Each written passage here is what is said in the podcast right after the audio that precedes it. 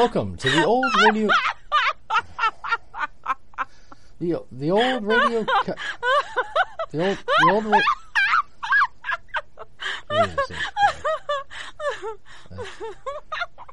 It's the old radio comedy podcast.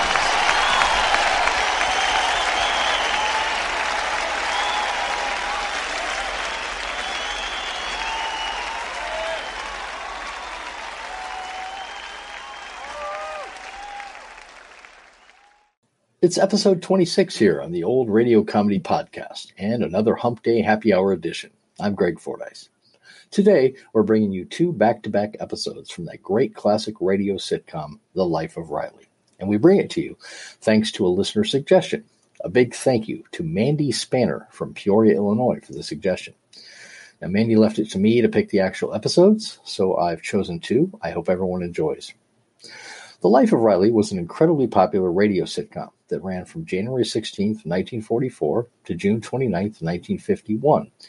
Originally on ABC's Blue Network and later on NBC Radio, and starred William Bendix in the title role. Bendix played Chester A. Riley, a wing riveter at the Cunningham Aircraft Plant in California. His wife, Peg, was played by Paula Winslow, and also as his mother in law.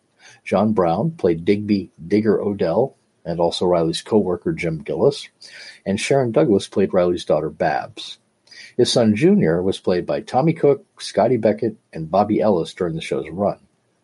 Shirley Mitchell played Honeybee Gillis, Hans Conried as Uncle Baxter, and Alan Reed played several characters, including Riley's boss and also his father-in-law. A little known fact about the series is that the producer of the show was former Marx brother Gummo Marx, who had left performing with his brothers to become an agent. The show also made the transition to television, running from October 4th, 1949 to March 28th, 1950 for one season. And it is the first TV show to have ever won an Emmy Award, with Groucho Marx receiving credit as the story writer. Now, sit back, relax, and get ready to laugh as we bring you the April 9th, 1944 and April 30th, 1944 episodes of The Life of Riley right after this message. Mom deserves the best, and there's no better place to shop for Mother's Day than Whole Foods Market. They're your destination for unbeatable savings, from premium gifts to show-stopping flowers and irresistible desserts. Start by saving 33% with Prime on all body care and candles. Then get a 15-stem bunch of tulips for just $9.99 each with Prime. Round out Mom's menu with festive rosé, irresistible berry chantilly cake, and more special treats. Come celebrate Mother's Day at Whole Foods Market. Meat is the yardstick of protein foods because meat measures up to every protein need.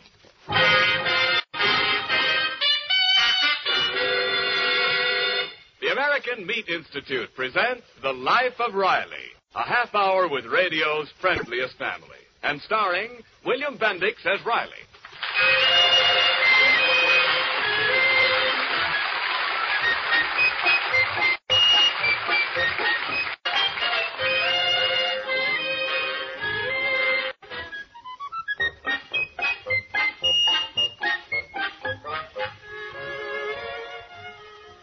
You've heard it said that meat has the right kind of proteins.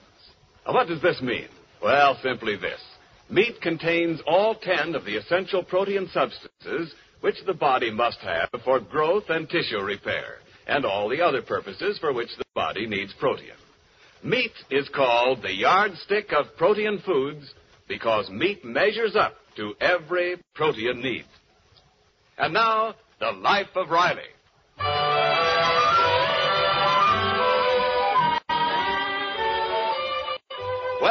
As we look in on the doings in the household of war worker Riley, it is early morning. And if we may be permitted to turn the calendar back, it is two days before Easter Sunday. Riley and Peg, his ever loving, ever patient spouse, are having breakfast in the kitchen. Wow. Six after seven now. If I don't hurry, I'll miss the 10.30 bus. You mean 7:30 bus? About 7.30 to us, but the driver just came to California last week from Brooklyn, and he insists on using Eastern time. Hey, Pop, Huh? I've been looking over these plans you made for my rabbit hutch. Neat, huh? Yeah, but Pop, this is an awful small hutch. Well, it's for only one rabbit. This is strictly a bachelor apartment. Oh, Pop, can I have two rabbits? Just two? Junior, there is no such thing as just two rabbits. Oh, I'm going in the yard and build part of it before school. I want to have it ready by Sunday. Riley, we'll have an early dinner this evening. Don't forget, we have to do a little Easter shopping. You know something, Peg? I don't think this Easter we ought to spend money on clothes we don't need. If people go around throwing their dough away on stuff they don't need, then the first thing you know, everybody in this country will be inflated. No, I guess you're right, dear. But don't forget, Dumpling, you're getting a new hat. Oh, no. Riley, I could make the old one do. Ah, no, you can't. Them cherries on it are getting pretty worn out. the pits are beginning to show. Well, don't worry. I'm taking the cherries off and putting on some flowers. Ah, use, use flowers with short stems. Last night in the movie, I sat behind a lady with a hat that looked like a victory garden. The only thing missing was a gopher. Well, good morning, my dear Riley. Good morning, my dear Margaret. Uncle Baxter up at seven o'clock? Pinch me, Peg. I must be asleep. No, you're awake, Riley. It is Uncle Baxter. Then pinch him. He must be asleep. No, I assure you, my dear nephew, I'm fully awake. I've got a busy day ahead of me. Since Easter Sunday is almost upon us, I must procure my regalia. Top hat, cutaway, striped trousers, ascot. Riley, hurry or you'll be late. Oh, I got plenty of time. Uh, naturally, these clothes cost a bit of money. Uh, Riley... You're right, Mom. I'm late. I gotta be going. No, wait, Riley. If I can make the sacrifice of getting up at this ungodly hour, the least you can do is to listen to me. I have a plan. Okay, I'm listening with an open mind and a closed pocket. What's it all about, Uncle Baxter? Well, the Inglewood Tribune is having a roving photographer on the boulevard on Sunday. He will snap the best dressed man in the Easter parade who will receive a prize of $200. I will be that man. Fat chance. With a million other guys walking down the boulevard at the same time, Oh, it's inevitable that I win because with my new outfit I will naturally cut the most striking figure. Besides, I shall bring pressure to bear on this photographer. I'll cut him in for 10% of my winnings. Well, it would be nice if you could win $200. Oh, that's only the beginning. Having been selected best dressed man, I will be on the threshold of a lucrative career, posing for advertising. In every magazine, you'll see my photograph. yeah. And underneath it'll say, this old man didn't eat vitamins as a boy. Riley, by investing a paltry sum, you will be able to see me staring up at you from the pages of every magazine. You'll see Turnbull in morning clothes, Turnbull in afternoon clothes, Turnbull in evening clothes. Uncle Baxter, I worked too hard for my dough. And I ain't spending any of it to make you a pin-up boy. Very well.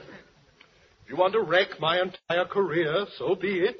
Oh, come on, Uncle Baxter. Eat some breakfast. No, no, no food, please. I shall go to my room. Before I go, I want to say one thing. I am hurt. Oh.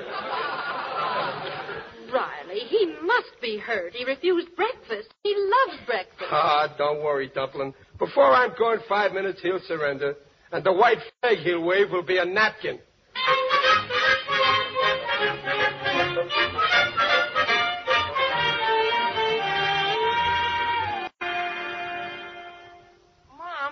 Mom, ready yet? Yes, Junior, but your father's not home yet. Mother, to tell the truth, I feel kind of sorry about Uncle Baxter. Well, Babs, I'm ashamed of him. He's acting like a spoiled child.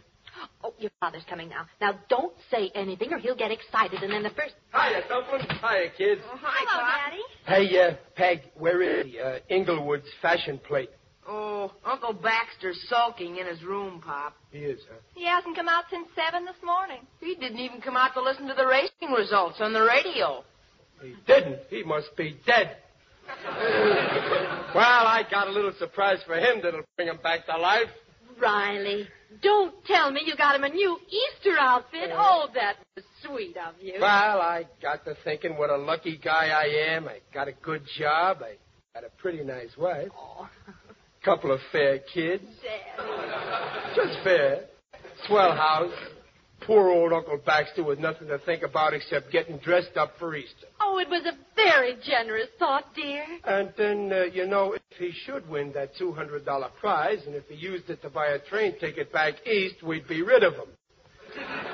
Oh. I figure it don't pay to be too selfish. Uncle Baxter, Uncle Baxter, come on out. Dad has some news for you. Yes, if. Hattie Carnegie will poke his head out, he will learn something. Come on out, Uncle Baxter. Dinner's waiting. Yeah, and if he don't shovel in some grub soon, that cutaway coat I got him won't fit. Did someone call? I thought I heard voices babbling of cutaway coats. oh, but you're empty-handed, Riley. Is this a ruse? Oh, no, on the level, Uncle Baxter. You're getting a complete new outfit to wear Easter. It's on its way now. Riley, Riley, bless you, bless you, my dear nephew, bless you. All right, all right, stop hugging me. Riley, my boy, as soon as I win the $200, I will pay you every cent my wardrobe cost you. Okay, Uncle Baxter. And you can make it in very easy payments because it didn't cost me nothing. What? Riley, how in the world I got it free off of Barney Tate, the classy clothier. He rents out high-class clothes. But I told him the way Uncle Baxter wears clothes, he's a cinch to win the prize. And that's good advertising for Barney's business. Rent a suit, eh? Well, it's better than nothing. Riley, I'll not let you nor good old Barney down. Well, I'll get it. Hey, Pop, here's the man with a suit. In here, Barney, right this way. Well, I'll go see about the food. Come on, Barbara. Uncle Baxter wants to try on his clothes. Call us when you're dressed. Okay. All right, gents. Here's Barney with the body trim. Now, who do I embellish?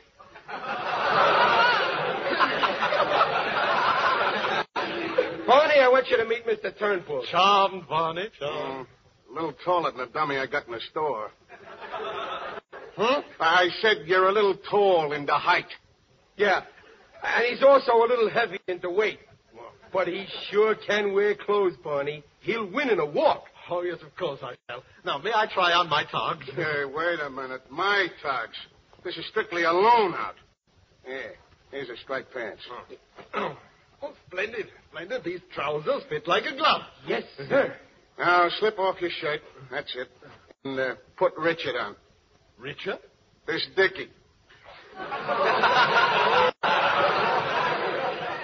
I wouldn't think of wearing a dickie. Put on the dicky, Uncle Baxter. The vest will cover the rest of the shirt that ain't there. Here, let me help you. There. But, Riley, the end of it keeps popping up into my face. Fine, but I thought you knew how to dress classy. What do you think that string is tied to the Dickie for? Well, sure, Uncle Baxter. Just slip the string down your pants leg and tie it around your ankle. Ain't you never read Esquire? Now, uh, put on this ascot tie. It's uh, pre-tied uh, in advance. Look at it. A perfect knot. The confounded tie won't stay in place. Oh, lummox, use the piece of string on it. Mm. Yeah, Uncle Baxter. All you gotta do is tie it to the dicky. If I have no shirt, just this dickie, what about cuffs? There they are. Catch 'em. Now, be careful of them ruby cufflinks. They set me back six bits. How on earth will I keep these cuffs on? Ain't you never dressed formal? There's a string attached to each cuff. Just uh, tie it to the suspenders. Certainly, you just tie it to the sus- Hey, Barney, Yeah. there's no suspenders. Wh- What do you think those strings are dangling from the pants? That's it. Oh, gee, Uncle Baxter. With all them strings on you, you look like a bass fiddle. Yep, yep, and here's your coat. Come on, try it on. Thank you. There. Yeah, Riley, you was right. This guy's crawling with class. Didn't I tell you? Baxter, if I didn't know it was you, I'd think you was an undertaker. you look great. Thank you, Riley. Thank Well, well, here's the finishing touches. Gloves, cane, top hat. There you are, Baxter. You're all dressed from tip to toe. you. I dare say I cut a dashing figure. Yep. Wait a minute. Uh, there's one more thing. Yeah, what's that? The sign.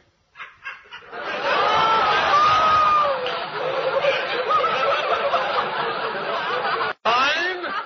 What sign?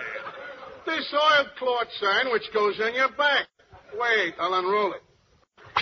See? Classy, huh? Read it. Barney styles sure are nifty. Look like this for thirteen fifty.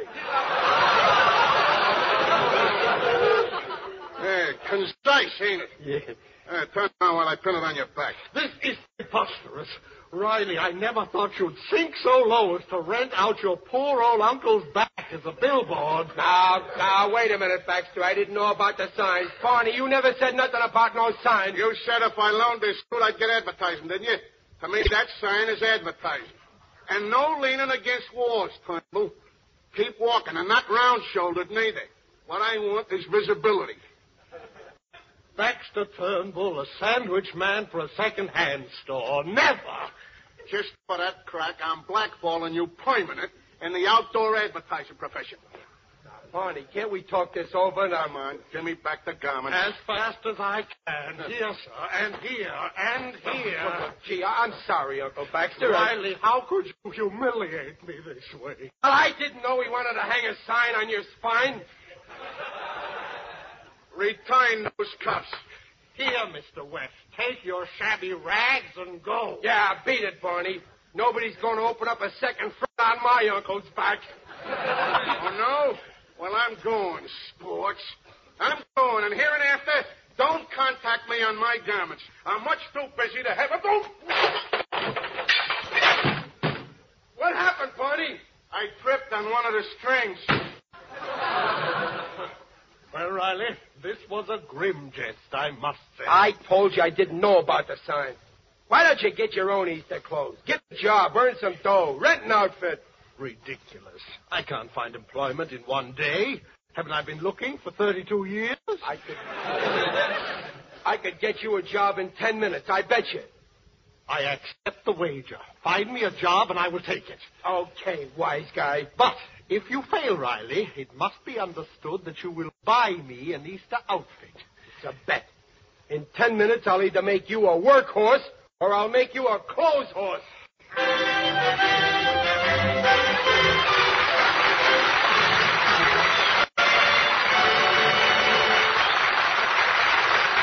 While Riley sets out to achieve the impossible, namely getting a job for Uncle Baxter, this is Ken Niles. I wonder how many millions of American families are having their traditional Easter dinner of baked ham today. You know, it's a grand and glorious feeling to be able to serve this fine Easter meat and know that it only costs three ration points per pound. It's good to be able to keep up those happy traditions of Easter. Traditions like these are the bridge between the present day and the past, between war times and peace. There's another bridge that I'd like to talk about, one that's carrying an extra load these days. In fact, during the first quarter of 1944, the extra load carried by this bridge was nearly double the average for the first quarter in the five years prior to 1940. This bridge is your meat industry.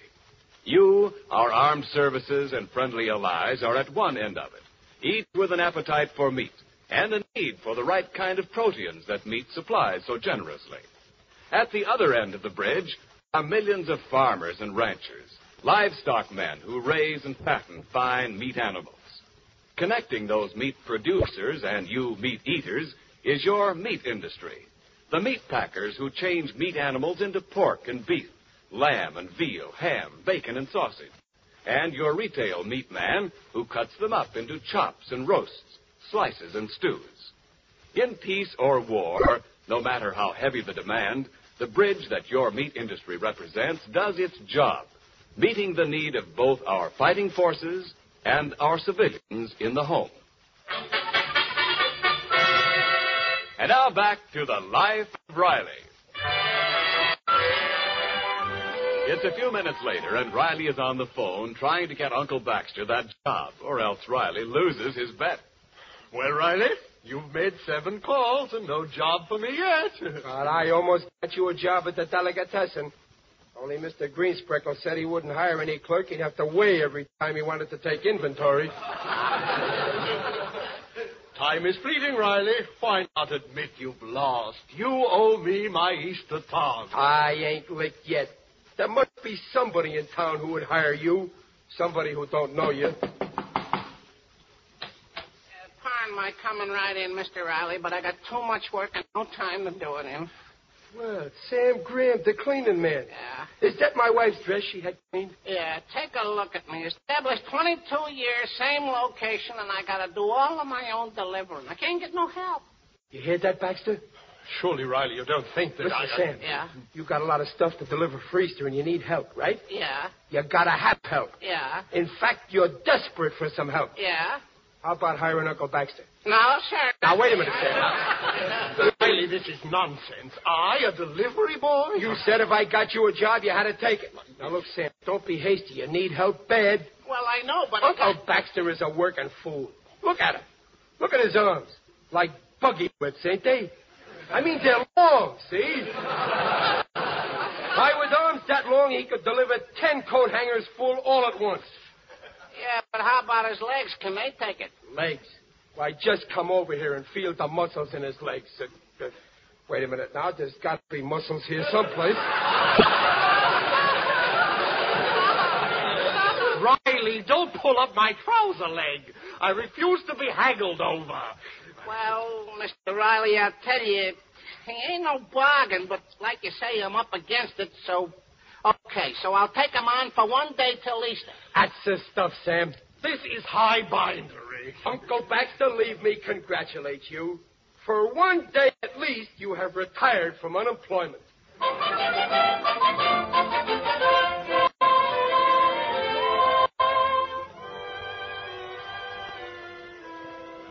Good morning, Riley, and happy Easter. Oh, happy Easter, Dumpling. Did you have a hard night at the plant, dear? Yeah.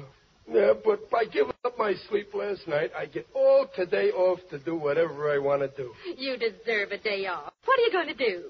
Sleep.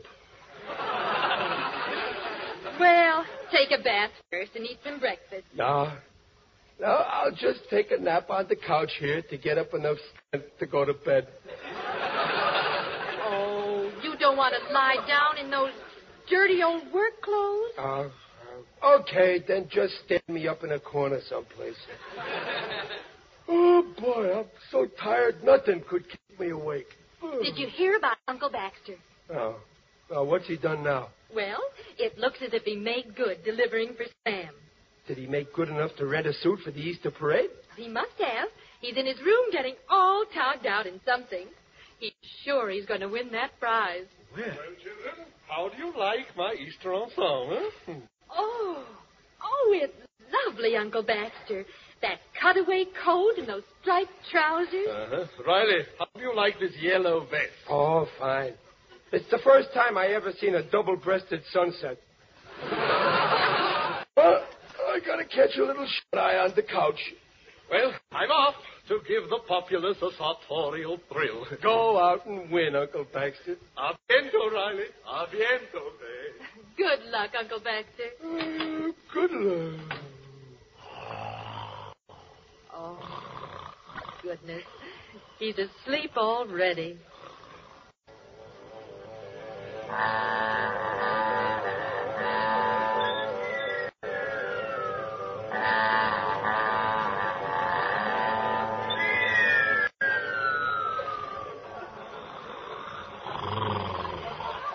Riley.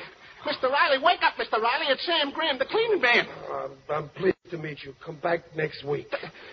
Mr. Riley, I gotta see you, Mr. Riley. Riley? Oh, I think he's here someplace. Uh, uh, uh, Riley?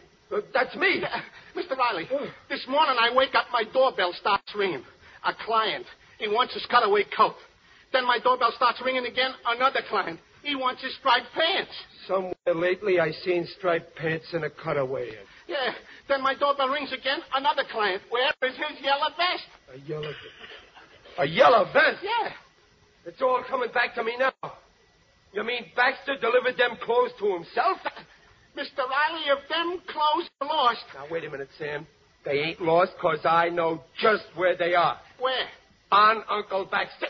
Riley, I'm holding you responsible. You made me hire him. Sam, you got a car out there? Yeah, my delivery truck. Then deliver me down to the boulevard. I'll get them clothes back for you, Sam. And when I get through, Uncle Baxter will finish the Easter parade in his union suit.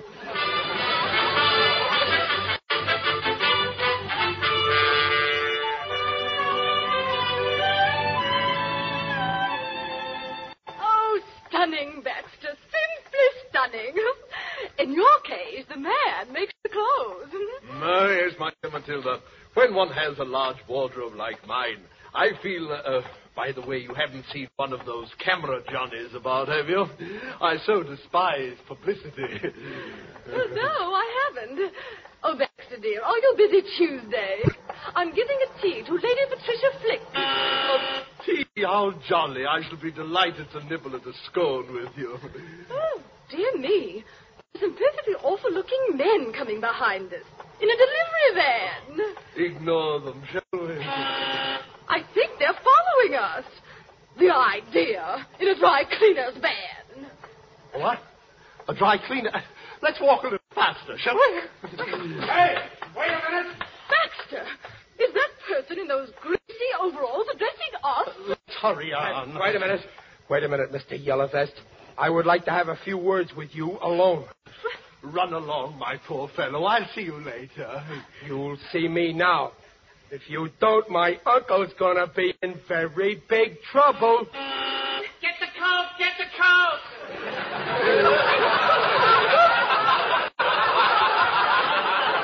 Well, is, is, is that strange man in the truck your uncle? Oh, no, madame. He's after my uncle on account of my uncle borrows clothes that people don't want to lend him.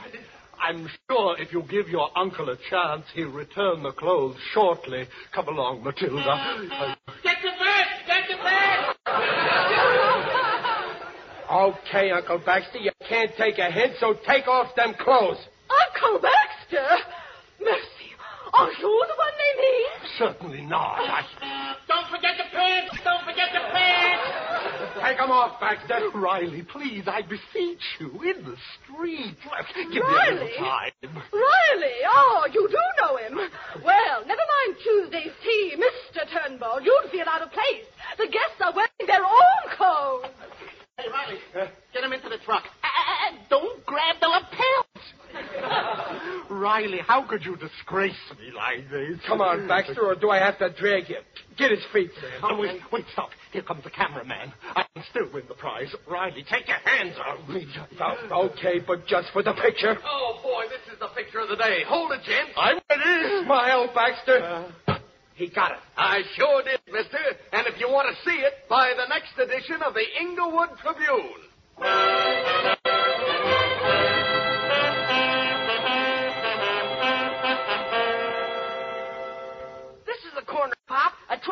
By here every night and drops off bundles of papers. Excellent. I'll get the first copy. No, I'll get the first copy. It's my nickel. But it's my picture. I won the contest. Here comes the trick now. Yes, and I could certainly use that $200 prize. Get back, Mom. They heave 'em out without stopping.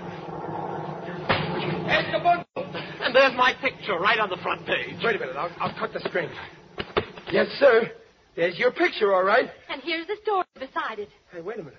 Look, I'm in the picture, too. Yes, you might have ruined everything, Riley. As it is, you mar the effect of my appearance, standing there in front of me in your shabby work clothes. Read what the story says, Well, Riley. it says, uh, it says, picture at left shows this Easter's best dressed man. The winner of the Tribune's $200 prize is a man in overalls. if this war worker will call at the Tribune office, he will receive his check. Peg, Peg, you read it. I'm, I'm getting dizzy. Hot ziggity! Let's see. In a country at war, every minute on the job counts. And because this citizen's work-stained garb shows that he had been at his job yesterday, instead of strutting like a peacock and wearing out valuable shoe leather, the judges have decided that he is their unanimous choice for this year's best-dressed man. Oh, Riley, isn't it wonderful? Oh, yeah, it's, it's great. I can see it all now. A whole new career. My picture in all the magazines. Riley in morning overalls. Riley in afternoon overalls. Riley in evening overalls. Riley in beach overalls.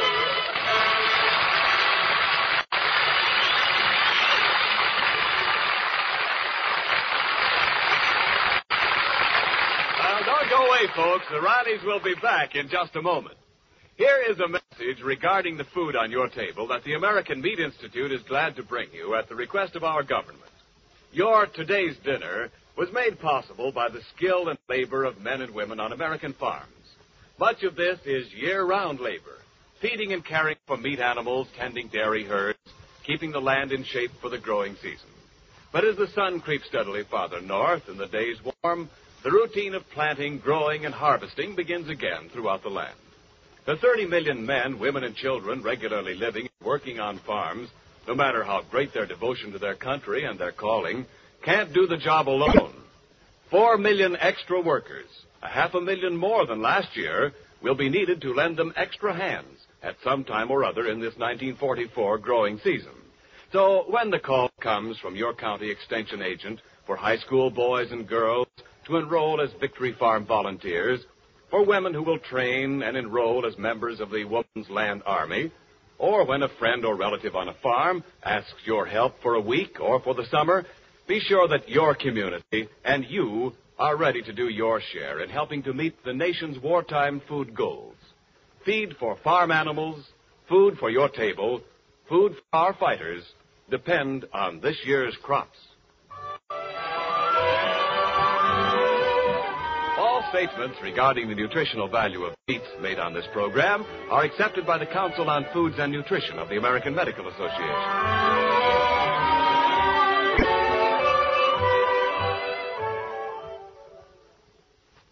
Two hundred bucks for not changing my clothes. well, I'll be a monkey's uncle. Correction, Riley. It seems you're a monkey's nephew. well, the old order changes. Oh, well. Riley, let me be the first to congratulate you. Your greasy hand, sir. Uncle Baxter, that spoke like a man. Shake. And any time you want to dress up in real style after this, just look me up. You? You invite me to borrow your clothes? Uh, sure. I always got an extra pair of them overalls handy. And Uncle Baxter, everybody looks swell in overalls.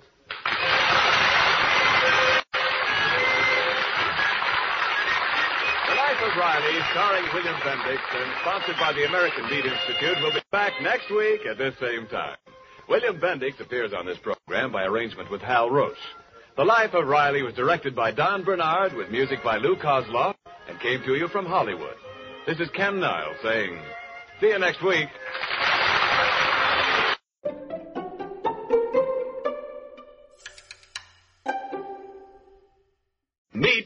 The yardstick of protein foods because meat measures up to every protein need.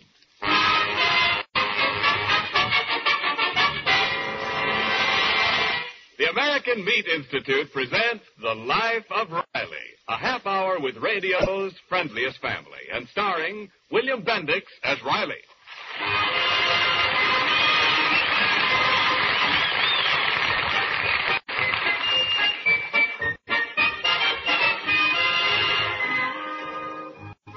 You buy shoes, you want to know not only what size, but also how well are they made.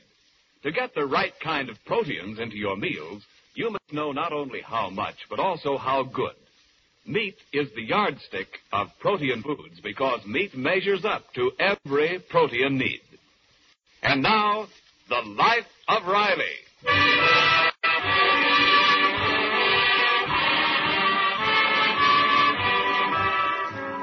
It's a fine spring evening in the suburb of Los Angeles where the Rileys live.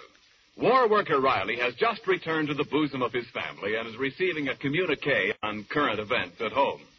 Pop, are you going to be busy after dinner? I don't know, Junior. Why? Well, you know that rabbit hut you built me? Yeah. Well, I think we got to add some guest rooms. Nothing doing, Junior. When I built you that hutch, I explained to you that it was only for one rabbit. I know, Pop, but you should explain it to the rabbit. Say, uh, how's about starting dinner, Dumpling? Just a minute, dear. What's your hurry? I'm just using strategy. Just once I want to reach for some meat without getting slashed by your Uncle Baxter. How you exaggerate. Uncle Baxter isn't a big eater. Of course, he does like to nibble now and then. Yeah. Yeah, I've seen the way he nibbles. This morning there was a foxhole in the chocolate cake. Well, last night he had a headache. He thought a bite to eat would draw the blood from his head. What we need is something to draw his head from the icebox. Oh, hello, Daddy. Hello, Dad. Dad, what were you talking about when I came in? Well, I was saying that your mother's uncle is Never mind, Riley. Hmm. no free speech anymore. Well, my dear children. Hello, Uncle Baxter. Now, don't tell me it's dinner time already.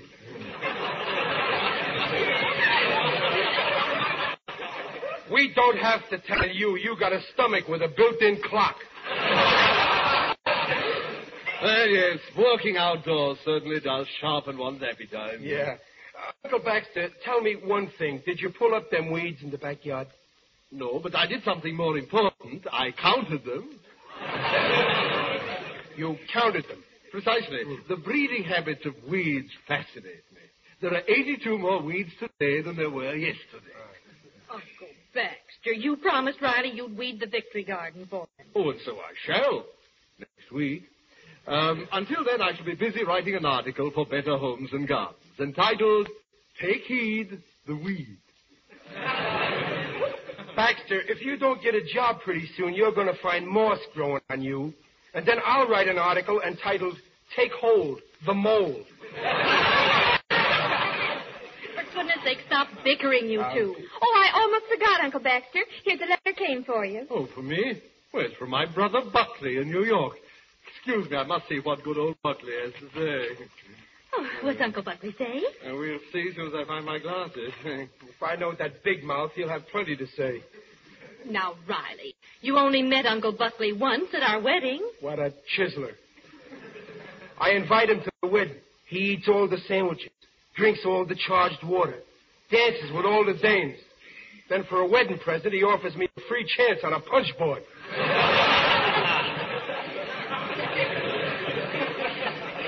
He meant to buy us a real gift later on, but you know, with Uncle Buckley, he'd have a thousand dollars one day and nothing the next day. Well, I met him. It must have been the next day. children, children, great news. My brother Buckley's ship has come in at last. Listen to this. Dear Baxter, glad to hear how well you are doing with the Rileys. What he means is how well you are doing the Rileys. I am now president of a million dollar concern which is rapidly expanding. Could let you in on the ground floor. Wish you were here to discuss. But of course you have your own large affairs to think of. Ah, that's the way it always was with Buckley. Have a thousand dollars one day and a million dollars the next. Hey, Baxter, if you was in New York, he'd give you a good job, wouldn't he? Yes, he does seem eager to have me by his side. Uncle Baxter, I just had one of my greatest ideas. Seeing that Uncle Buckley needs you, why don't you go to New York? What, and leave you all to shift for yourselves? Oh, no, I couldn't be so selfish. But, Uncle Baxter, if it meant a new start for you, we wouldn't mind your going. We'll be brave. But, children, this little nest has become home to me. Ah, this little nest will not miss one little bird. A vulture. It would be the making of you, Uncle Baxter.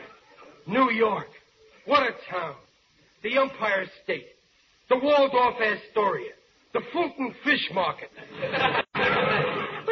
But, Riley, Uncle Baxter hasn't enough money to go to New York. But he's gonna have. How? I've got a little dough saved up, and I'm gonna use it to start Baxter climbing up the ladder of success to Uncle Buckley's ground floor. What do you say? Oh, Riley, that's a wonderful idea. You know, it does sound attractive. Huh? By Jove, I'll do it. Atta boy, Uncle Baxter. Right after Grub, you and me are going downtown and buy a ticket on the fastest train they've got.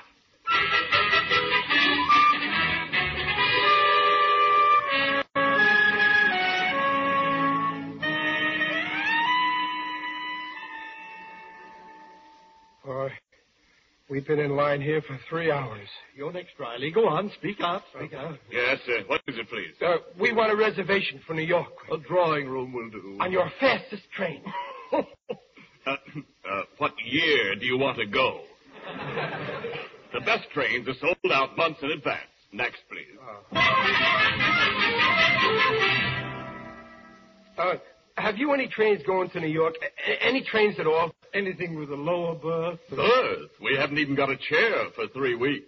But, my dear fellow, I've got to get to New York immediately. There must be some way. Sure. Can you operate a hand car?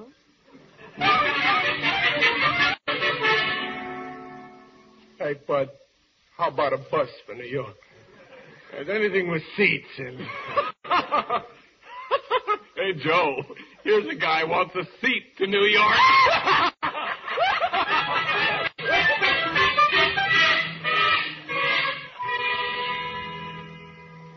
Have pity. We've been all over town. There's no way to get to New York. Maybe you could take a trolley. Keep asking for transfers. Look, look, there's a place. The Crow Flies Travel Bureau. I am not going to New York by crow. Look at that sign. Go east by bus. Only $21. Come on, let's try this. This shabby place? How can they get me to New York for $21? Well, this guy can do it cheap because he's down in the basement and he ain't got no overhead except the street. Well, what'll it be, gents? The Crow Flies Travel Bureau at your service? Uh, that, uh, Riley's my name. My, my uncle here wants to go to New York by bus. New York, eh? Yeah. You mean New York, New York? Yeah, right outside of Brooklyn, Brooklyn. Well, I'll get you to New York in a jiffy. I mean, for $21. Absolutely. I don't believe it. Uncle, you're practically standing right in Times Square. Now, let's see. Uh, where are we now? Uh, Well, that's a nice way to start. We're in Los Angeles. okay. We start from Los Angeles, and we jump you over to Potholer, Texas. Texas, so far south. Texas. There's a place I always wanted to see. Uncle Baxter, you're a lucky guy. And from Texas, he goes right to New York. Huh? Well, practically. In Texas, he hops a different bus, which shoots him right through to Painted Hat, Oklahoma, where uh, he has a four-day hangover. Atta boy, Uncle Baxter, you'll be seeing America through bloodshot eyes. Four days. Well, can't you get me quicker connection? Why, sure, Uncle, certainly. I can reroute you to Wishingwell, Missouri, which will save you 20 minutes. Then, only three days later, we whisk you over to Pig's Eye, Kentucky. Pig's Eye. There's a place I always wanted to see. The old South. Yep. And from Kentucky, the next jump is up the good old Mississippi River. Ain't that romantic? A bus up the Mississippi. Uh, can he leave tomorrow? Sure, but it ain't a bus, it's a boat. I can't ride on a boat. I'd be seasick. Ah, why, just think of them moonlight nights on the Mississippi. With the banjos twanging and the nice cool glass of that crinoline. Uncle Baxter, you'll be a new man when you get off the boat in Chicago. Riley, the Mississippi does not run through Chicago. Well, that's right. The boat takes you up to Cairo, Illinois. And, get this, man. No waiting at all. I shoot you up the Ohio River on a launch. But, but, but. And in no time at all, you're safe and sound in Custer's Crossing, Missouri. No crow ever flew like this. No, but now you're in Custer's Crossing. And don't forget, this trip is only $21. Yes, I know. But how, may I ask, do I get out of Custer's Crossing? Hey, can you row a boat, Uncle? No, I cannot row a boat. I want a bus to get here to New York. New York? Ain't that kind of an out-of-the-way place? Look, I'm sorry, mister. We don't have any connections for I didn't than this Crossing. Don't forget, there's a war going on. Then I'll wait till it's over. You Can't do that. Uncle Buckley's waiting for you in New York. Riley, when you can offer me a direct route to New York, I will go. Until then, I will be forced to remain in your small and not too comfortable guest room. Ain't them relatives murder, Mr. Riley? Yeah, he's been a grindstone on my neck for two years. Well, come here. What? Listen.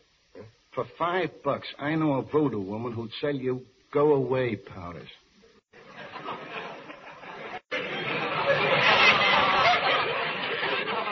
They're great on relatives.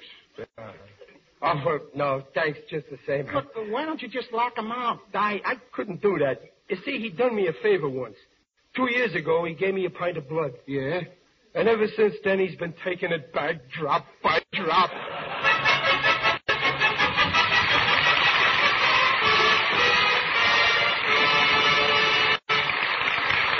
Time out from the life of Riley. This is Ken Niles as spokesman for your meat industry. Today, if you took a trip through farm country in almost any part of our nation, you would see lush spring grasses growing taller and richer, the green fields of the western ranges, the bluegrass of Kentucky, clover and alfalfa, and dozens of other forage crops in field and pasture. There, growing in those fields, is an important part of your next winter's food supply. No, nobody is planning to make you eat grass or clover or alfalfa. The finely bred meat animals of our country's ranges and pastures and farmyards turn this grass into roasts and steaks and chops. Cattle, sheep, and hogs make grasses into meat. Some livestock, then, is fed grains and other finishing feeds before they move on to market, on to the bridge, which is your meat industry. On that bridge, they are changed into fresh meat, canned meat, ham and bacon, sausage, lard, and into hundreds of byproducts needed both for industry and for war. Off the bridge, that is the meat industry, they move through the retailers to your homes or to the military depots that ship food on to our fighters. In bridging the gap between the livestock producers and civilian needs for meat in times of peace, your meat industry has built itself strong enough to serve the needs of both workers and fighters in time of war. And now back to the life of Riley. 24 hours have passed, but to Riley it only seems like a year because Uncle Baxter is still on his hands. Don't take it so hard, Riley. Something may turn up. Oh, I don't know, Dumpling. All day long at the plant, I couldn't get it out of my mind.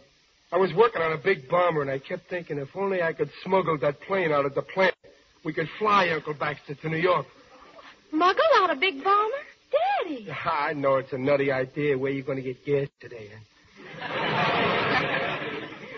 Hey, Pop, we're famous. Look at Mom. Our family gets mentioned in the paper. Oh, what's it say to? It's in the social notes. It says, Baxter Turnbull, prominent West Coast magnate, will be super chiefing at L.A. today to join his brother Buckley Turnbull, well-known New York industrialist. Super chiefing out. He ain't even bussing out. Bob, what's this West Coast magnate? That's another name for Santa Monica beachcomber. Look at them suitcases of Baxter's. Standing there so near the door. So near and yet still here. Say, Pop, there must be some way to get Uncle Baxter out of town. Not a chance. One time I even thought of trying to mail him back. what an idea. He'd be covered with stamps.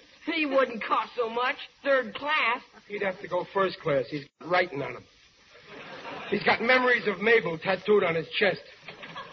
Well, my dear children. Junior, hide your piggy bank. Here comes that West Coast magnet.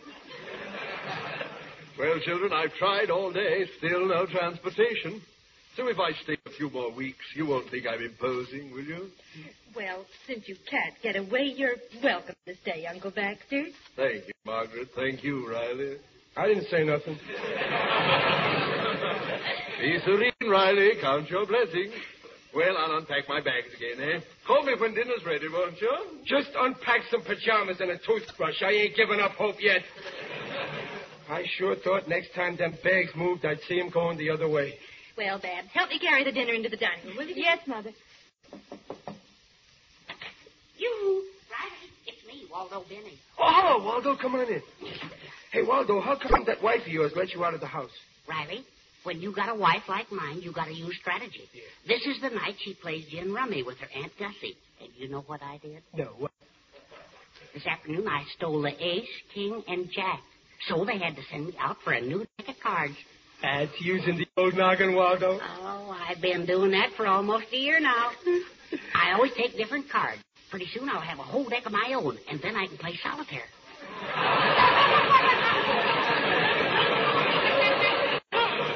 Waldo, when a man's outnumbered at his house, he gets to be pretty foxy, huh? Riley, I came to offer my sympathy. Uh. I hear your uncle isn't leaving after all. Nah, the seven-year itch is still with us. Riley, I have a way to get your uncle out of town. Waldo, if you can show me how to get Baxter a trip to New York, I'll never forget you. I can do it. I'm an expert on traveling. On account of someday, I'm going to run away myself. What? I knew I could never get away on a train or bus. They'd nab me, sure. Yeah. So I've kept in touch with another way out. What way? Every day of the week, somebody drives back east. Last week, there were 17 departures by auto. This week, it fell off to 12, but then... Now, now, never mind how many went. Is there one more going? Yes. Yes. There's one going tonight, right through to New York. And there's room for one more passenger in that car, Riley. Waldo, that one more is going to be my Uncle Baxter. Come on, go phone the carpool. Tell him to come and pick up Baxter right away. Pleasure. Baxter, come in here. Hey, Babs, quick, come in. Junior, don't unpack them pajamas. Riley, what's wrong? What's wrong? Nothing, nothing. Everything's Jake. Uncle Baxter, goodbye. I, I, I, I mean, listen. I got a way to get you to New York in a guy's car. But this is so sudden. Go, Riley. Pop, what's that? Daddy, what's happened? Peg, wish Uncle Baxter luck. He's leaving. I am? Junior, bring back his bags. He's leaving tonight. Okay. Babs, kiss your uncle goodbye. He's going any minute. Oh. Uncle Baxter, meet me. This is the smartest decision you ever made.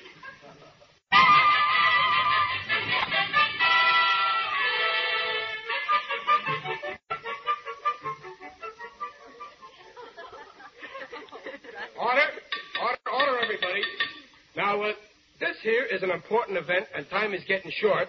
Uh, this being a farewell beefsteak banquet, only with lamb stew. We all want to say goodbye to Uncle Baxter. I'll be the toast mixer. Uncle Baxter being guest of honor, we gotta let bygones go by and say something nice about him, even if it ain't so. okay. Now, first, I'm calling on a young lady who has been a member of this family all her life. I think she's kind of cute. I give you my favorite daughter, Miss Babs Riley. Oh, Daddy. I don't know what to say except, well, goodbye, Uncle Baxter, and, and we hope you have a great success in New York, and good luck, and. Oh, dear, I'm really going to miss you, Uncle Baxter. Babs, my dear, I, I'm touched. Really. Nah, nah, no weeping until he gets in the car to go. Here, Unc, have a cigar. Thank you. Have two cigars, oh, one for the trip. Here, let me bite off the end for you, Uncle Baxter. You overwhelm me, Riley. Now I don't feel like going at all. Then you better bite off the end yourself. now, now the next speaker is a young man who is a gentleman and not much of a scholar. My favorite son, I give you Chester A. Riley Jr. Well, uh, uh, unaccustomed as I am to public speaking, I just want to say that what the last speaker says is what I want to say. Uh, especially goodbye, Uncle Baxter. Uh, I, I mean, good luck, Uncle Baxter. Hold on, wait, I ain't through yet. And I hope you make a million bucks with Uncle Buckley. Thank you, my boy. and in response, I can only. Wait a minute, it ain't your turn yet. The next speaker is a lady who is not only Uncle Baxter's niece, but is the best cook in 48 states. My favorite wife. I give you Mrs. Peg Riley. oh, dear. I... Well, Uncle Baxter, we we've loved having you here with us, and we'll miss you terribly. And and I wish you'd change your mind, Uncle Baxter, and stay here. And now the next speaker. I am now introducing our guest of honor.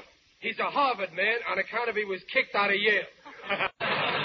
Your uncle and mine, I give you, and you can have him, Baxter Turnbull.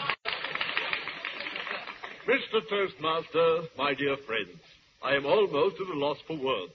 However, since brevity is the soul of wit, I shall only say for all you've done for me, a thousand thanks. One for each meal. And in appreciation, I have a little gift for each of you. A small expression of my deep affection. Here, Peg, Riley, Babs, Junior. Treasure them till we meet again at our reunion banquet in my penthouse in New York City. Oh, Uncle Baxter, you bought us all presents? Well, gee, we, we didn't expect nothing like this. Oh, I, I've got mine unwrapped. What is it? Look, it's a picture of Uncle Baxter. Oh. How nice. I, I wonder what mine could Yeah, be. unwrap Why, mine's a picture of Uncle Baxter, too. Uh, uh, what's yours, Junior? A picture of Uncle Baxter. Just what I needed. What's yours, Pop? What do you think?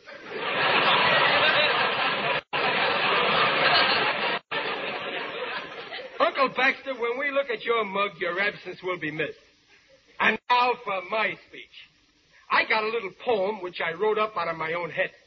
This poem was wrote a year ago so as to be ready for this event when you finally moved out. Let's hear it. Adios, Uncle Baxter. It's time for us to part. There's a great big lump of sadness in the middle of my heart. Farewell, dear Uncle Baxter. It's time to say goodbye. But if you say you're going to stay, I'll poke you in the eye. Hey, Pop, there's the car out there. Yeah, come on, Baxter. Get his bags, Junior. Here's your hat, Uncle Baxter. No, no, no, we're not going to a fire. Here's your bunch. Come on, come on. Stop pulling at my sleeve.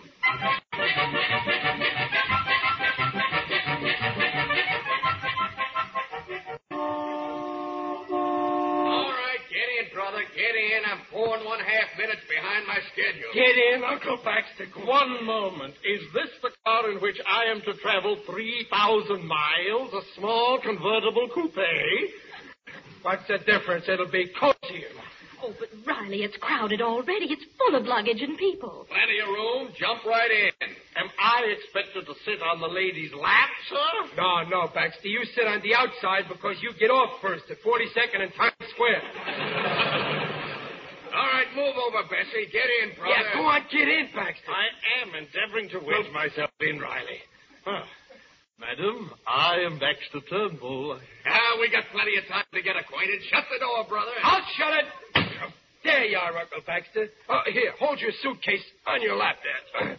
okay, mister. Oh, goodbye, love, Uncle Buckley. Goodbye. Bye, Uncle Uncle Baxter. Bye, Uncle Baxter. Hold your hat crossing the Rockies.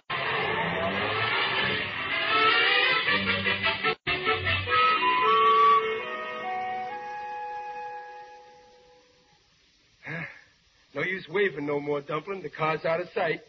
I'm going in the house now and count the rooms.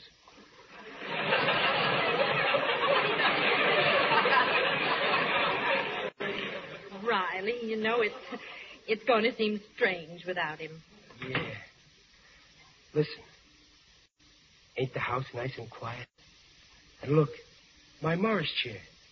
Now, any time I want to sit in it, I can walk to it without having to raise him for it. Dear. I got to get acquainted with my Morris chair all over again. Good evening, Morris. My name's Riley. Remember me? Well, for goodness sake, talking to an old chair. Morris understands me okay. Ah, this is living. He's gone. The leech who just dropped in for a couple of days and stayed two years. Peg. Peg, the door. The door, he's back. Why, he can't be. He, he didn't like that car. He made them bring him back. I'll see what it's Yeah, go ahead, Junior. Oh, hello. Relax, Pop. It ain't Uncle Baxter. Oh, boy, what a relief. Who is it, Junior? Who is it?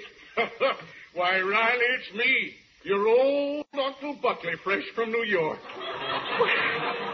Uncle Buckley, how in the A world? little surprise for you, my dear children. I just stopped in to spend a couple of days with you. Uh, my trunks will be here in the morning. Ah, this is restful. Peg, look. Already he's got my Morris chair.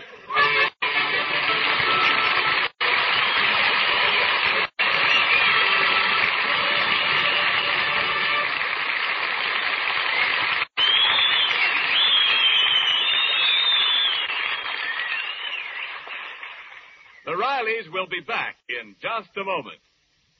Perhaps you housewives would like some suggestions on the best point values in meat, which are effective today for the month of May. The American Meat Institute suggests all types of sausage are especially point thrifty. For example, pork sausage makes a fine meal served with fried apple rings or cornmeal mush, broiled tomatoes, or orange slices. Bacon, too, is something you can use more of now that it's going to remain only one point a pound during the month of May. You can have it with your breakfast pancakes or waffles, or wrap it around your meat patties, or use it as a part of a main dish for luncheon or dinner. Pork is one of the best ways of getting more B vitamins into our diet. And pork, like all meats, is an excellent source of the right kind of proteins, the kind that do so much for growth and tissue rebuilding. Yes, meat is the yardstick of protein foods because meat measures up to every protein need.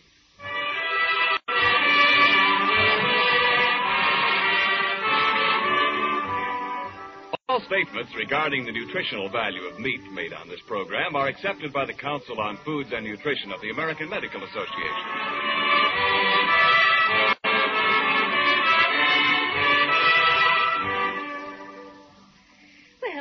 Well, you've finished supper, Uncle Buck. Oh, excuse me, my dear niece. I'll just have another piece of your delicious pie. Hmm. Another piece? Be serene, Riley. Count your blessings. Ah. Ah, wonderful wife you have. Wonderful pie she bakes. Oh, but Uncle Buckley, you still haven't told us why you came to Los Angeles. Oh, that? Yeah. Well, the way I see it, New York is finished. Done. Soon it'll be a veritable ghost town. The future belongs to the great West. Uncle Buckley, what about that million dollar business you had in New York? What business? Oh, Yeah. the- the oh, oh, oh, yes. Oh, yes. Well, you see, my dear Riley, my correspondence in that concern was voluminous. Tremendous. When, when postal rates went up recently, it wiped out my entire reserve. Uncle Buckley, we might as well start right now. We can't invite you here with us more than a couple of days. We ain't gonna have room. Oh, my dear fellow, I'll just rough it in Baxter's old room. No, you won't, Uncle Buckley. The only reason we kept your brother Baxter in that room for two years, he done me a big favor once. He give me a pint of his blood two years ago. His blood? It will interest you to know that four years ago I gave Baxter a pint of blood. Yes, indeed. As I see it, you have my blood in your veins, nephew. Hey, hey, you hear that? For two years, Baxter's been making me pay for that blood. And all the time he was nothing but the middleman.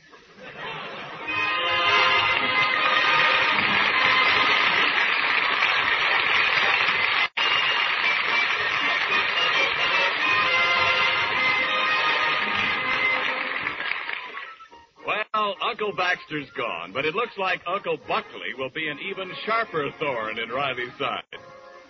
Follow the life of Riley, starring William Bendix and sponsored by the American Meat Institute next week at this same time. Uncle Baxter was played by Hans Conried. The program was directed by Don Bernard with music by Lou Kosloff. William Bendix appears by arrangement with Hal Roach. This is Ken Niles inviting you to share the life of Riley once again next week.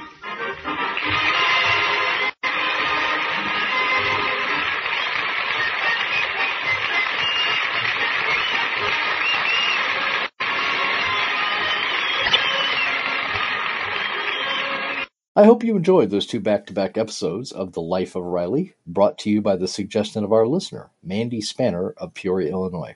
Thank you very much, Mandy.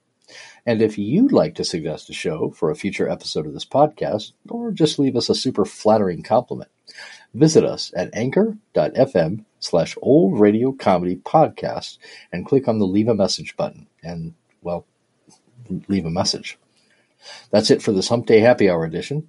Please tune in next time for another episode of the Old Radio Comedy Podcast. And remember, pie is better than cake.